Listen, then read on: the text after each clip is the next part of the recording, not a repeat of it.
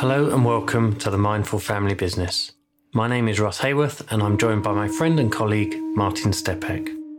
In each episode, we will be exploring and learning about the ancient teachings of mindfulness and how we can apply these to situations within our family business. We are also offering access to a program that takes what we speak about and applies it to your own family business. More details of that at the end of the show. But for now, take a breath, relax, and enjoy the show.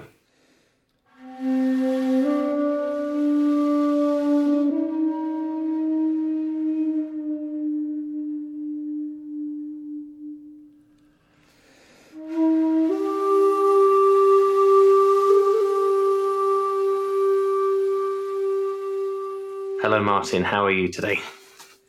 Hi, Russ. I'm fine. And although this will sound so repetitive, it's another beautiful day here in Scotland. I can't believe it. Um, it's, stunning, so makes life all the better. But it's even good when it rains here. Absolutely. And we were talking before um, we hit record about the um, the the joy of having issues around the sun coming in the window and uh, blinding us and various other things, and uh, the the pleasure that that can bring, although it can be a bit awkward uh, on video calls and the like. Yep, better than hailstones hammering against the window, which we sometimes get. Absolutely. Um, so, t- on today's show, we're going to be looking at kind of bringing the a summary of what we've covered already in the previous shows, uh, and in particular, looking at the fourth noble truth. But before, as I say, we get to that, could you provide us with a summary of the three we've already covered? And I think it's important to reiterate in terms of this, the noble truths that there are. That's a, a kind of poor translation of what it is. These are the truths that, if we understand these, will ennoble us uh, and um, allow us to live uh, a more mindful um, life. So, uh, over to you in terms of providing us with a summary of where we are today, and then we can dig in a little bit more on uh, the fourth of those uh, Four Noble Truths. Sure. So this is the, the bridge where the Buddha taught that these are the things you need to know in order to break free from the problems that, that we self cause in our mind primarily. And then these are the things that you need to do to get free. So one is, and that is the first when we get to the Eightfold Path, the first of that path is called right understanding or right view. So it's how we see the world. And that's what we've been exploring these first three weeks. That what the Buddha said is essentially common sense if we sit and look at it, and very modern neuroscience, which is the beauty of this this tradition, is it's it's ancient and it's right up to date with the science and the psychology, which is that all human beings have dissatisfaction. All human beings have frustration. All human beings sometimes suffer grievously and painfully. And we don't have sustained peace of mind, whether through restlessness, through ambition, or through difficulties happening. We and what he's saying initially is this is innate, this is part of us don't think you can wish it away. So you start from that foundation of life brings frustrations and dissatisfactions. That's the first ennobling truth, if you like. The second one is about the cause of it. So we would now just say it's in the genes. That's what it is. It's, and what's in the genes that causes us to be frustrated, irritated, annoyed? Well, actually, it's wants and dislikes. We, if you take the situation with climate change, nobody wants the problem of climate change. So it's something we want rid of. And what do we want instead? A stable climate again, please. And the fact that we don't have these things, we have something we don't like, annoys us or brings us down. The fact that we have something we don't like does that. The fact that we don't have something we do want causes it as well. So we're constantly in this position where it's kind of desire, what he called thirst. we have a thirst for life to be a certain way. You know, whether it's a new car, but you can't quite afford it just now. You know, and there's like, oh, I wish I could.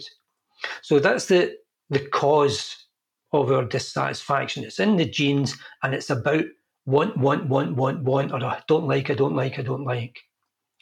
The third truth is we can learn to overcome this. We can learn to supersede our desires and our dislikes. But then what we're going to explore today is the fourth is you have to do something to get there. You know, it just doesn't come by magic. You don't wake up one morning and think, "Hey, great! I no longer have any great desires. I no longer have any great dislikes." So that's where I'm looking at just now. The fourth truth that ennobles people is the steps you have to take, the work you have to do to get to that quality of mind. And it's not that dissimilar to physical fitness and health. We all know that there's certain foods we should be eating. There's certain foods we should not be eating as much of. There's certain exercise we should do. So these are, if you like, the bodily equivalent of the Eightfold Path. Do this, do that, do that, your body will be healthy. But you have to do it. It's not mm. enough to know that that's what you should do. Yeah, and I think um, part of that again using the physical analogy as well is it's work that you have to do rather than work somebody else can do on your behalf. And i very often use the analogy of a, a personal trainer can't do the press ups for you or if they do they get the results whereas you don't. And i guess that's what we're saying in terms of the actions that need to be taken it, it's down to us as individuals to take those and to work on them and to continue to work on them in order to get to the point where we're striving to, to get to. Yep. And you're almost literally word for word repeating what the Buddha said, you know, two and a half thousand years ago. He says, He can only teach the way. Mm-hmm. You have to do the work. And he called it that. You have to do the work. Um, and he also said, This is against the tide the mind does not naturally go in this direction. Mm-hmm. The, the tide naturally for the mind is to have wants, to have dislikes, and call it therefore causing all our frustration or lack of peace of mind. So it's it's it's not just a bit of work. It's constant and quite hard work to do it, but the rewards are, are, are lovely. Mm. I, I, there's a. I'm listening to a new book. So part of my, I go for a walk and I listen to an audio book on my walk, so that it's kind of I, I class that as multitasking because I'm I'm doing two things at, at once, and the I'm paraphrasing massively because it, it, was a big long quote in this book, but uh, it effectively said the mind is most effective when it is in the present rather than either being held in the past or being held in the future. And again, it resonates in terms of what we're talking about with mindfulness is being in the present and having a sense of clarity, I guess, in our own minds. Um, and part of what, what, I wanted to explore with you, obviously, we're looking at mindfulness and understanding the foundations of it and the teachings from um, the, the, time when, when the Buddha um, sort of uh, cemented his, his thoughts around this. That, but we're doing that through the lens of family business. And so I wonder whether we can sort of delve into what a mindful family business might look like, what it might feel like. And I know there's going to be nuances and everyone's different but but the the concept I, I get quite excited by the thought of the, the mindful family business and how like the great it could do in the world beyond what family businesses do already. But could, could you kind of again take us a, a, bit deeper in terms of what that might look like if this is a, an appropriate time to do so? Well, absolutely. The classic initial view is to look at the opposite what is a mindless family business without the pejorative sense of that word? Mm-hmm. What is a reactive, ordinary family business. Now, that depends on the people in it. And the people in it will vary from family to family. Um, some people are lucky with the genes, and some people draw short straws. You know, some families draw, you know, there's one member of the family who's always argumentative. You know, there's one who just wants to do their own thing. There's another one who wants to be the top all the time. And so you have to sort of generalize to a degree, but nobody's perfect. And that means that someone at some point will irritate someone else in the family or may, or have a view about the future of the business that another member of the family just genuinely totally disagrees with. And in a non mindful family business, by and large, there's a degree of frustration about that. There's also a degree of not raising issues because you don't like conflict within the family. So you suppress views and hopes and wishes and desires.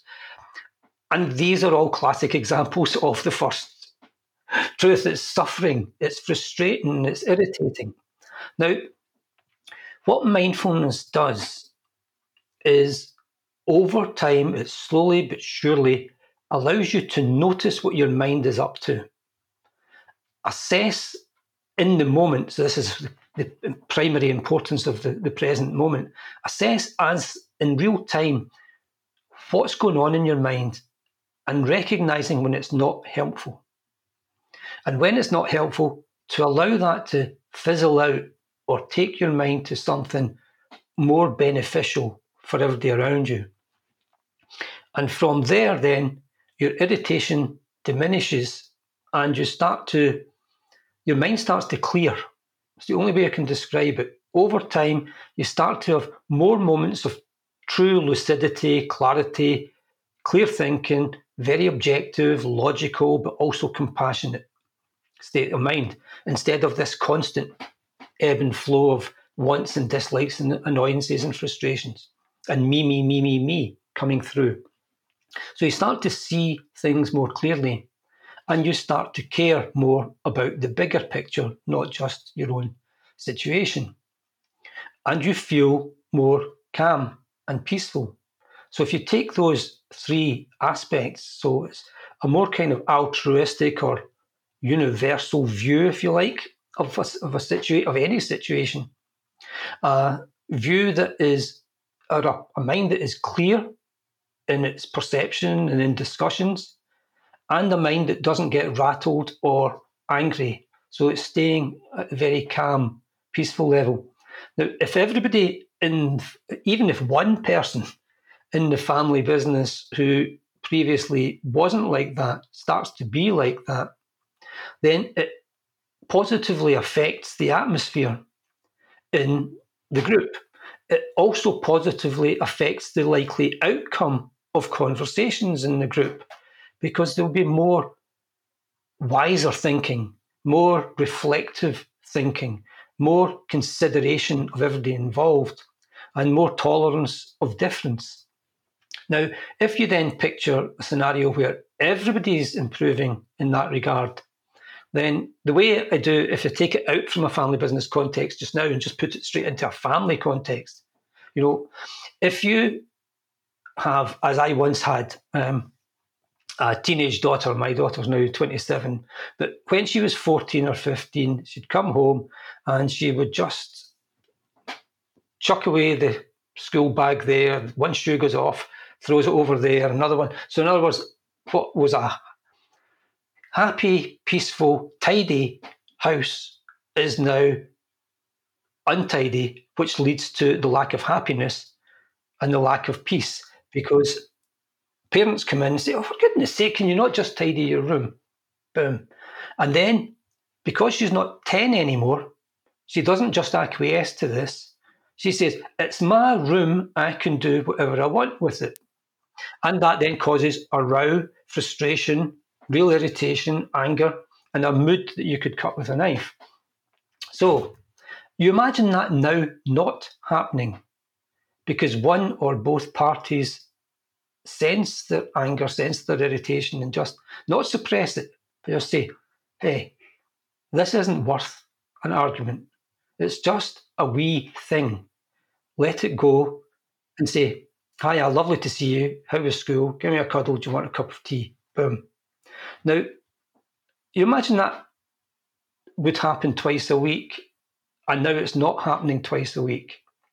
That's 104 arguments aroused not happening in a year. In a decade, that's a thousand. Now you then start applying that logic and that shift into a family business context, and you're talking about a thousand arguments not happening, a thousand tolerances happening, a thousand give and takes happening, a thousand clear perspectives happening. So a thousand insights may be happening about what's best for the business, what's best for each individual.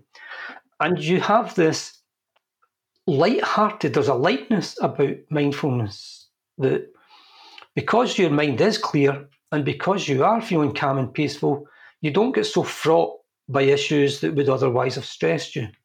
So it's quite a nice culture to be in. It's it's helpful. It's it's cheery. It's humorous. It's you know, there's nobody's getting too fussed about certain things, but you're focused. You're focused on what's right for the business, and you're focused on what's right for each other. That's the difference. So you know, it's not some kind of fake wishy-washy Shangri-La that you're that you're, you're envisaging, but it moves in that direction. It moves in the direction of better thinking, which is obviously always good for a business, but also more considerate perspective and the feel is relaxed. Mm. It's relaxed efficiency. That's what I would describe it as effectiveness more than efficiency. Mm-hmm. And it reminds me um, of the stories we hear about the um, Olympic cycling teams and the very small changes that were made over time that led to an accumulation of changes that led to us the, the, the, British team becoming exceptionally successful. And initially, you might not notice that there's one or two less disagreements or fewer disagreements happening uh, each week. But over time, the cumulative impact on that, on the, the relationships, the family as a whole, the business as a whole, the culture within that business, the cumulative impact of having the um, the situation or environment that you you described so brilliantly there is huge as well. But it, it might not be something that you think like you were saying, boom, right, I'm now mindful, done. Kind of everyone's skipping down the road together, and it's you know every, everything's fantastic. It is about doing the work. It's about developing um, a, a, mindful state within the, the family, but starting with yourself first. I'm assuming that's the it's the same with yep. the oxygen mask analogy. In in you know you put your oxygen mask on first, um, and over time the cumulative impact can be um, substantial. I, I wonder as well in terms of where certainly in more recent times I've seen the use of the word purpose more and more. And uh, lots of organizations are coming out and going, we're purpose driven. And if I was to have a cynical hat on, some of it I might think, well, that's good because of the, the marketing side of that.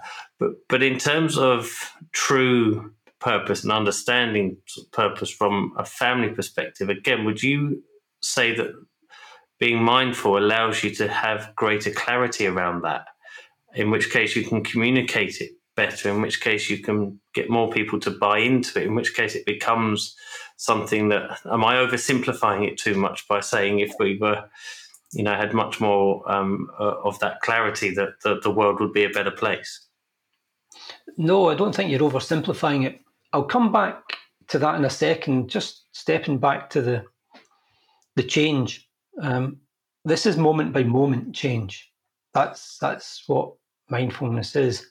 And there's a fabulous phrase in the ancient sort of um, original Indian texts which says that in terms of how people become fraught or how people become clear minded and calm. And it's talking about buckets when it's drop by drop, a bucket fills, and drop by drop, a leaky bucket empties. So the idea is, you know, getting to get rid of all the junk and the hurtful and harmful stuff in your mind. It's you want a wee hole in the bucket and just to let it sip out, seep out, moment by moment, hour by hour, day by day, over years, and it will empty.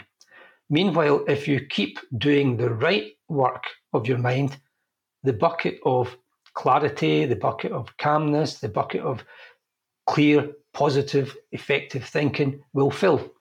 So that's that analogy. I've always loved that analogy. Mm. Um, I'm glad buckets had been invented when he was yeah. doing his teaching. um, but, but as to purpose, I'm, I'm not well, I'm maybe not quite as cynical as, as, as, you're saying, but possibly I am.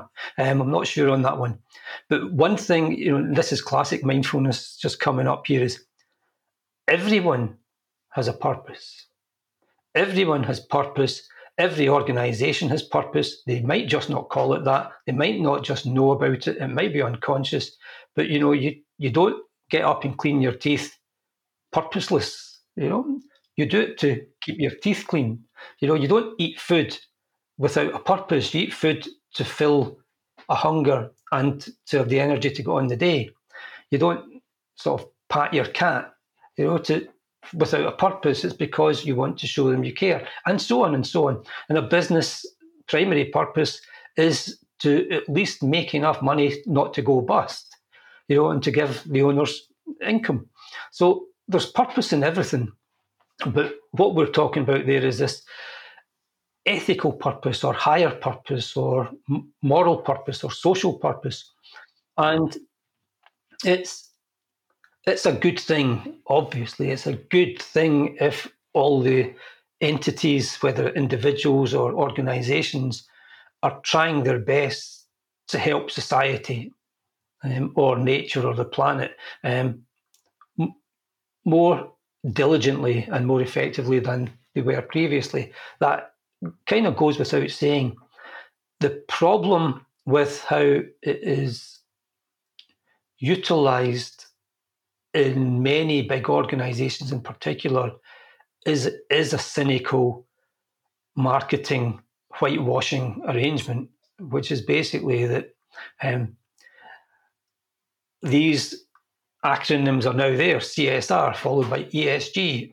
We have to put them in our annual reports and we have to tick a lot of boxes. And okay, guys, let's hire somebody who's good at ticking boxes, not let's sit down and discuss the philosophy of why we exist, i.e., purpose.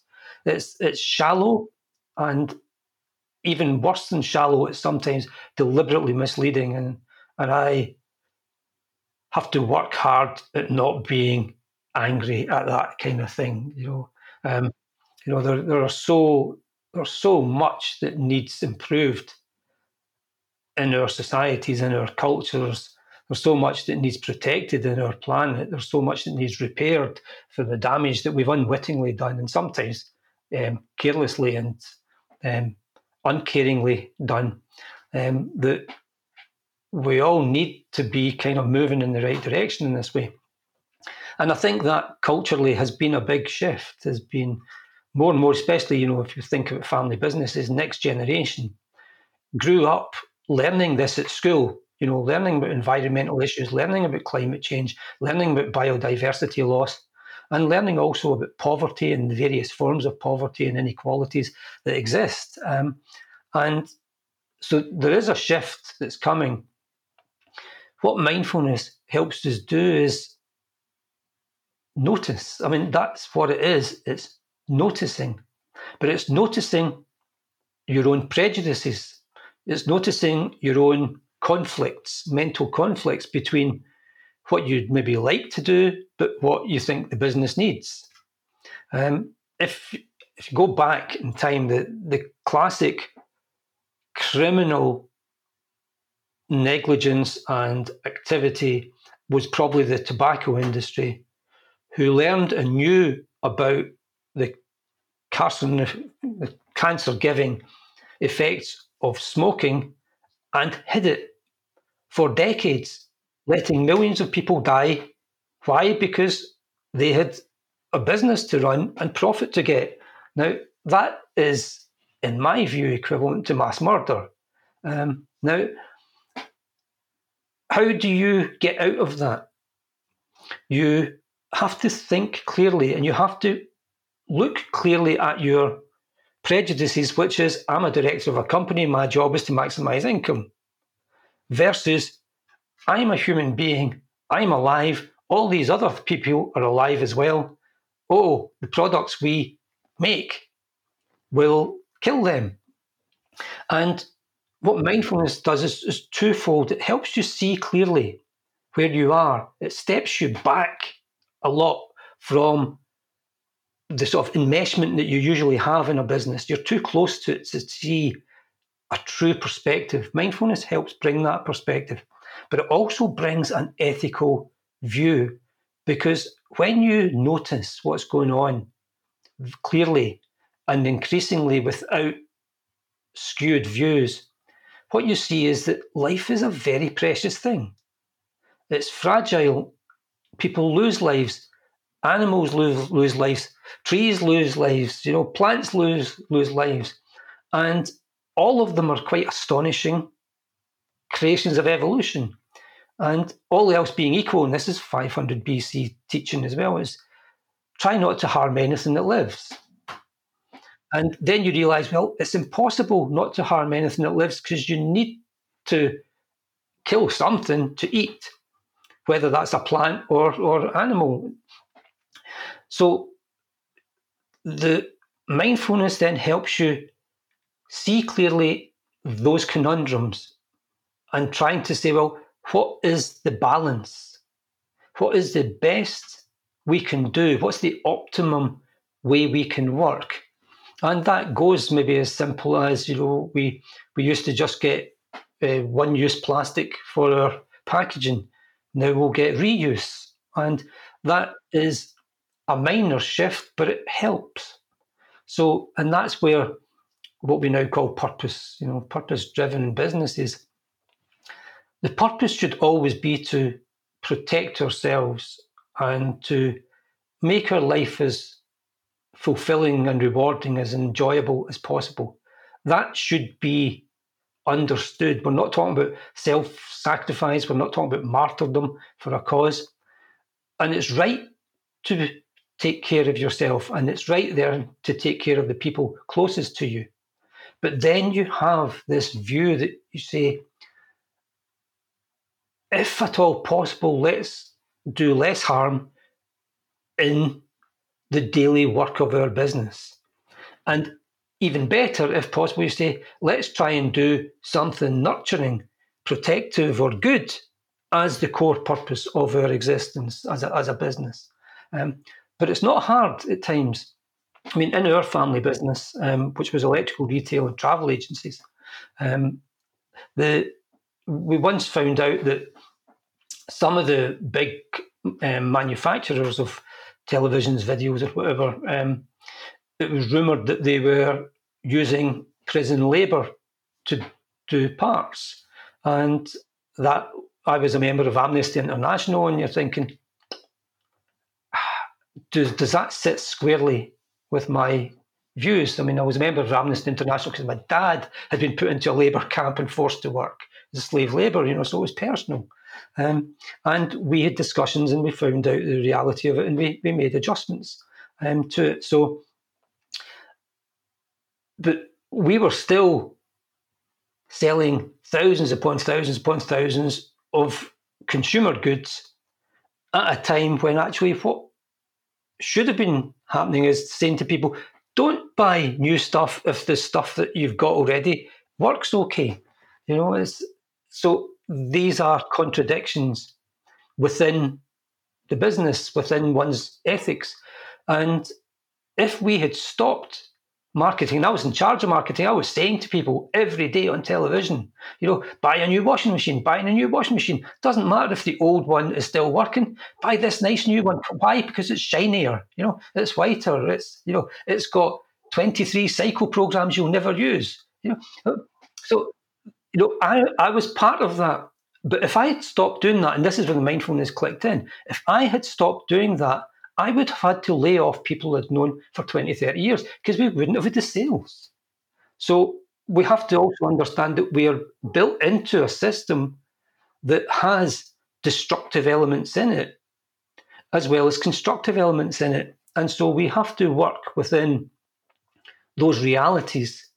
But what our mind should be doing is we should do as little harm as possible within those parameters.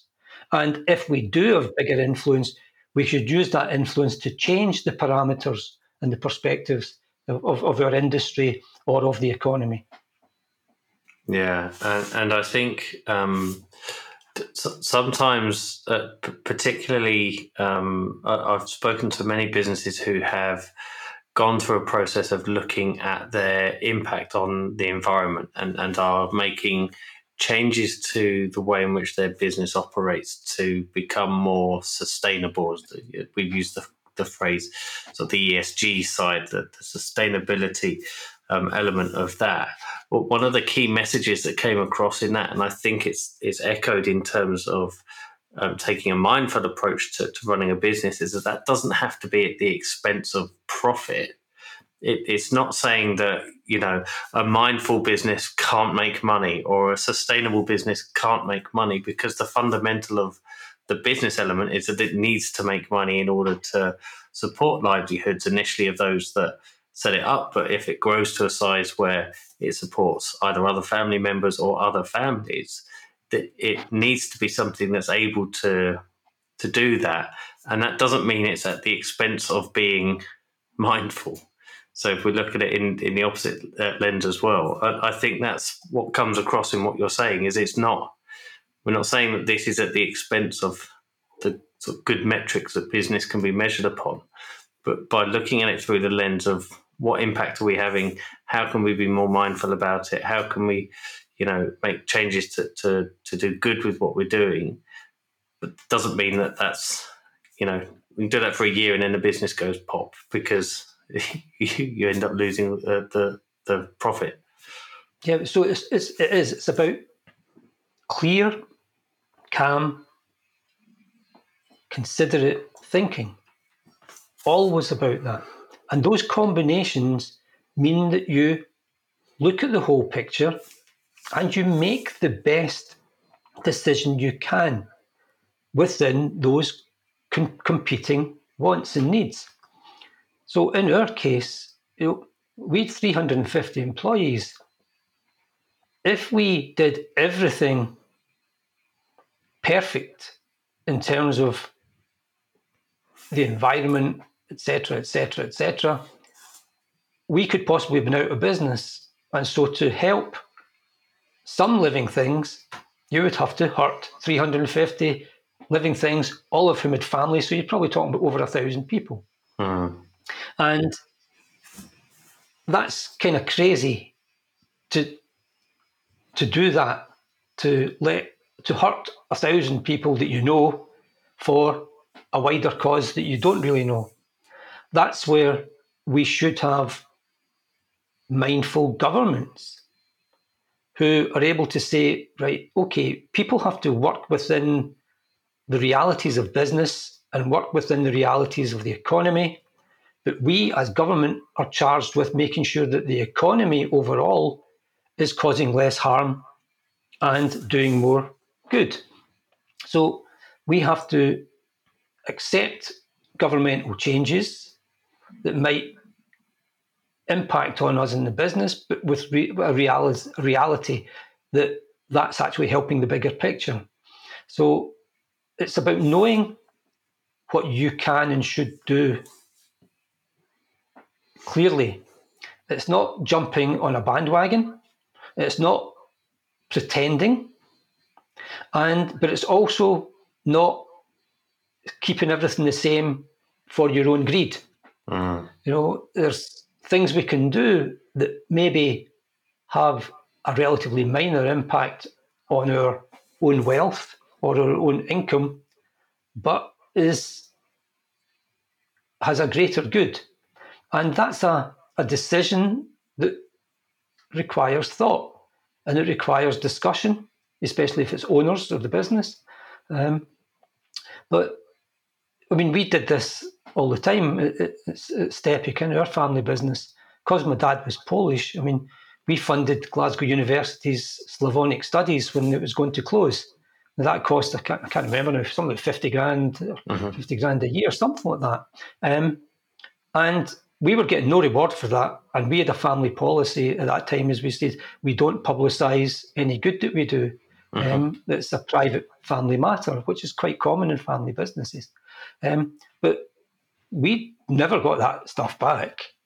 Um, and we just accepted it. And I think that's one of the great things about a good family business is that they'll try to do good because they believe that they should try to do good or they believe in the help that they're giving. And they're not doing it for a marketing purpose. And we did the mm. same when martial law was declared in Poland. Um, we delivered a, an annual lecture at Strathclyde University on what was actually going on in Poland. Um, and that was a pivotal time in that country's history, and it led to the fall of communism. And there's these annual lectures that were showing we in the West what was actually going on in a country that was not allowing um, proper reporting. Mm. Yeah, and I think one of the other points that I want to, I think would be very useful to to cover, it, kind of aligned to the theme that we've been talking about today in terms of what it feels like and looks like for for a mindful family business, but also highlighting the fact that it's it's down to us as individuals to take this on. At, at some point in your life, you discovered mindfulness for the first time, and you've then gone on a, a journey to where you are now, a number of years later, having you know delved very deeply into to mindfulness and, and dedicated an awful lot of your your time and, and your headspace to mindfulness. C- can you again sort of share your experience of? Is there a time where you do wake up and feel or I feel lighter, I feel I feel that clarity, or is it through the practices that you've developed that work for you that mean you can bring yourself to to that? Because again, if someone, so someone like me, for example, who is relatively new to what we're talking here around the depth of of mindfulness, away from the kind of just the practices and the breathing exercises and that side, it, it's it's an exciting prospect to achieve the clarity and to have that clearness of mind and the way in which to deal with whatever life's going to throw at us. Um, but it, it can also seem a little intimidating to go, well, how do I, how will I know when I get there kind of thing? And I think it'd be great to hear from you in terms of your experience. And again, I know it's individual to you and, and everyone's would be different, but to kind of share that side of it as well, because um, I think that that would be very interesting. Uh, thanks. Uh, I'm laughing deeply inside here. You know, I, I am way, way, way imperfect. Um, but to your point, I mean, I first grabbed onto mindfulness because I was so stressed working in the family business with my siblings who I loved dearly, but I was one of 10 and um, all married. So there were 20 opinions every day. And so therefore there's going to be different decisions. And so I found that stressful. So I just eventually, uh, cut a long story short, found mindfulness and found that it relieved my stress. So that was that's that's the public view of mindfulness, and it was great to have stress relieved. Is when you've got stress is a wonderful thing, but it was so. The reason I mention that is that if you imagine all of humanity, everyone is somewhere in a spectrum right now from being utterly despairing, maybe suicidal, or completely filled with rage and hatred about somebody, all the way to possibly, I've never really met them, but incredibly saintly, perfectly happy people. you know, think the Dalai Lama or Gandhi or somebody like that, you know, that, that kind of. So we're all somewhere on that line. And how we got there, in a sense, doesn't matter, but it's only genes and experiences. That's the only reason we've got to be on, on that line. now, if you start practicing mindfulness, so for example, where I was, was on the what I'd call the left hand side, the I'm feeling stressed. I'm a nice guy, but I'm not happy. I'm really knackered when I get home from work. You know, I love my family, but I just wish I could get away from them for a you know day, etc. And the mindfulness took me from that to a less stressed position, and ultimately to a position where I was awake past the halfway point, and I'm starting to feel better than neutral, quite happy. When you continue doing that, the, the work of mindfulness, the practices of mindfulness, the noticing, then you don't have to aim for anything. It will take you along a route. It's a bit like if you, and forgive the parochial nature of this, but if you go on the train from Hamilton Central and you go on the left hand platform as you go on, you don't need to know you're going to Glasgow or Balloch or Loch Lomond is. You just go on the next train and it will take you there. This this is what's called um, aimlessness in um, in Zen. Is just do the practice and the results will take care of themselves. You will get clarity, you'll get insights, you'll get greater perspective on a whole range of things. But the results come in two ways. And it's, it's very interesting. And again, the different schools of Buddhism emphasize one over the other. In Zen, especially in Japanese Zen, it's called a moment of satori. And satori means a momentary insight, a momentary feeling of being completely enlightened. enlightened. That, that's a poor word for it. You just feel happy, content, and everything's fine.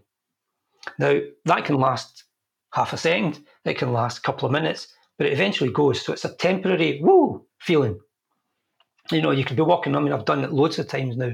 You, you're walking in the woods and you turn a corner and there's a, a, a ray of light going through the trees, and it's just this beautiful combination of light and shade. And you just think, oh, that's gorgeous. Boom. That's a moment that in ordinary walks, I my mind would have been too busy thinking about other things to possibly even see consciously that beauty. And if I could see it consciously, my mind would be so fixated on something else that I wouldn't have got the impact of it. So the clarity gives the impact in the moment. But the big prize to me is not the wow moments. The big prize is the, oh, I'm feeling peaceful and I've been feeling peaceful by and large for the last three years. Whoa, this is a good space to be in. And that's true. I mean, I mean, I've mentioned, you know, before in many conversations with, with you, Russ, that I, mean, I lost my parents just under 10 years ago after a really terrible year for both of them, and they died three weeks apart. I was aware that my two children were losing both their grandparents. I was losing my parents. Then, fast forward five or six years, I lost my brother to cancer, age 57. Then, six months later, I lost my sister to cancer, age 67. And I have lost four aunts and uncles that I loved in the last four years. So, this has been a, oh, not very good part of the, the, the journey, if you like. But what I've found is I had peace through all that. I would notice that even while grieving, that something inside me, and it felt like a big block of concrete inside my rib cage, and it's, it's almost like a physical thing inside my rib cage down to about my stomach, and it was peace. It didn't move. It didn't get shifted, despite all the surface stuff that was going on, and it's an amazing thing to have because it's not wishy-washy or peace man sort of hippie stuff. This is like a really powerful, resilient tool that helps you through very, very difficult times um, and makes you able to help the other people who are going through these things because all my brothers and sisters obviously were losing brothers and sisters uncles aunts and parents as well and and, and, and my children um, and it's it's hard to describe but that's what it feels like you are there's a great poem um, by um, Thich Nhat Hanh, a great Vietnamese Buddhist monk. He says, um, I, have, I am here, I have arrived in the here and the now. I am solid, I am free, in the infinite I dwell. Now, the phrase, I am solid, is the bit I wanted to pull out there. I am solid. Now, he's a guy who's seen his family sort of burned to death in villages and sort of his, his Vietnam, his colleagues and friends murdered and, you know, a country completely devastated by war. And he's sitting there saying, I am solid, I am free. You know, in other words, that stuff doesn't get to me. I'm beyond that. I am not affected by that. And it's an amazing thing to, to experience.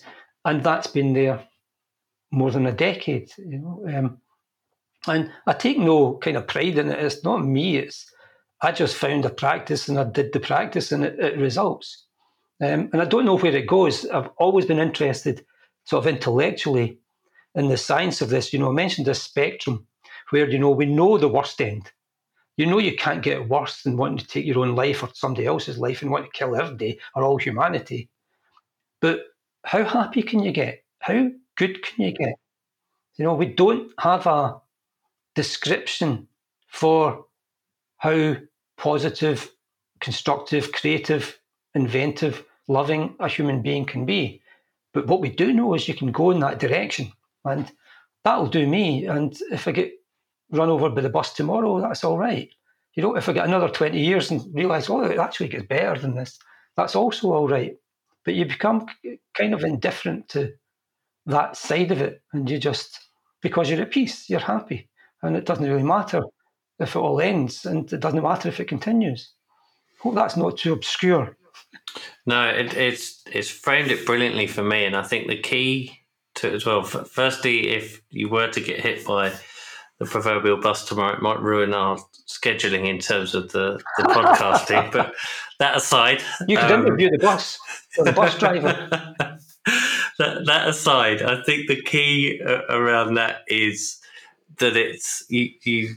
I think you refer to it as a tool, and with any tool, if you don't use it, then it, or if you don't sort of maintain it, if you don't don't look after it, then it's something that can become a knife as a, an example.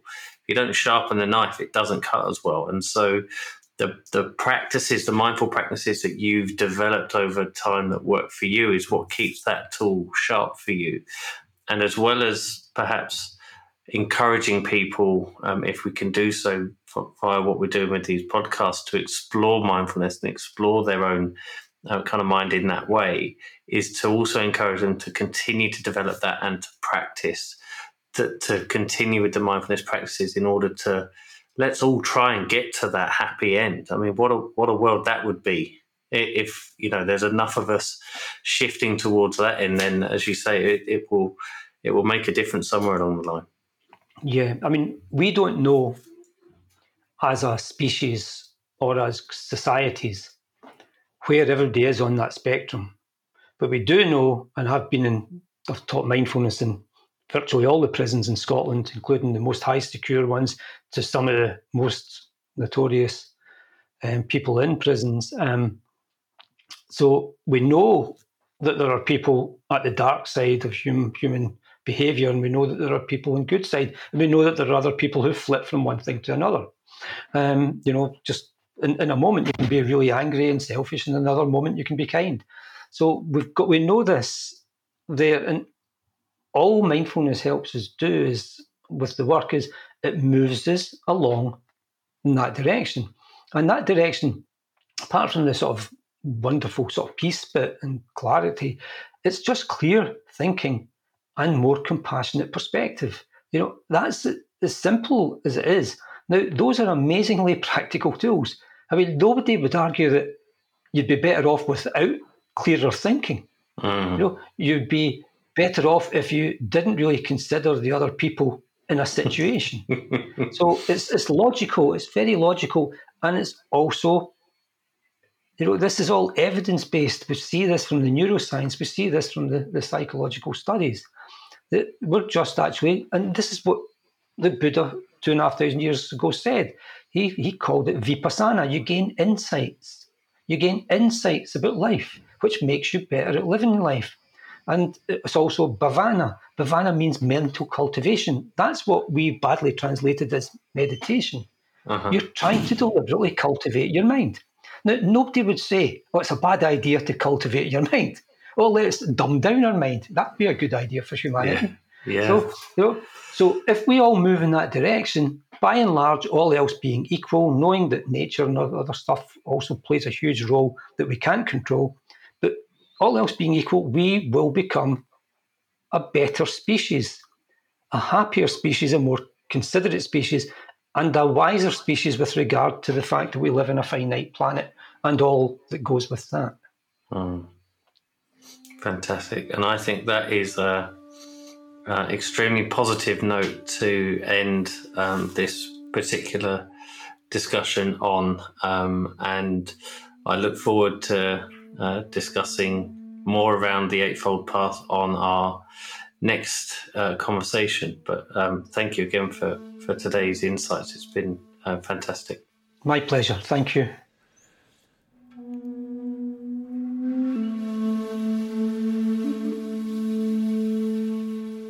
It is our firm belief that it is healthy for your business, your family as a whole, and each individual involved to learn how to develop a fresh, more objective perspective of the situation each of you is in so that clearer aims, hopes, and visions can be explored together in a positive, respectful, and constructive manner. Martin and I have created the Mindful Family Business Program to help you with this. If you'd like to find out more about this, please head to familybusinesspartnership.com forward slash mindful for more information. Or you can email me, russ at familybusinesspartnership.com. We really hope you've enjoyed the show, and if you have, please feel free to share it with your family and you can even leave us a five star review on Apple Podcasts. Until next time, take care.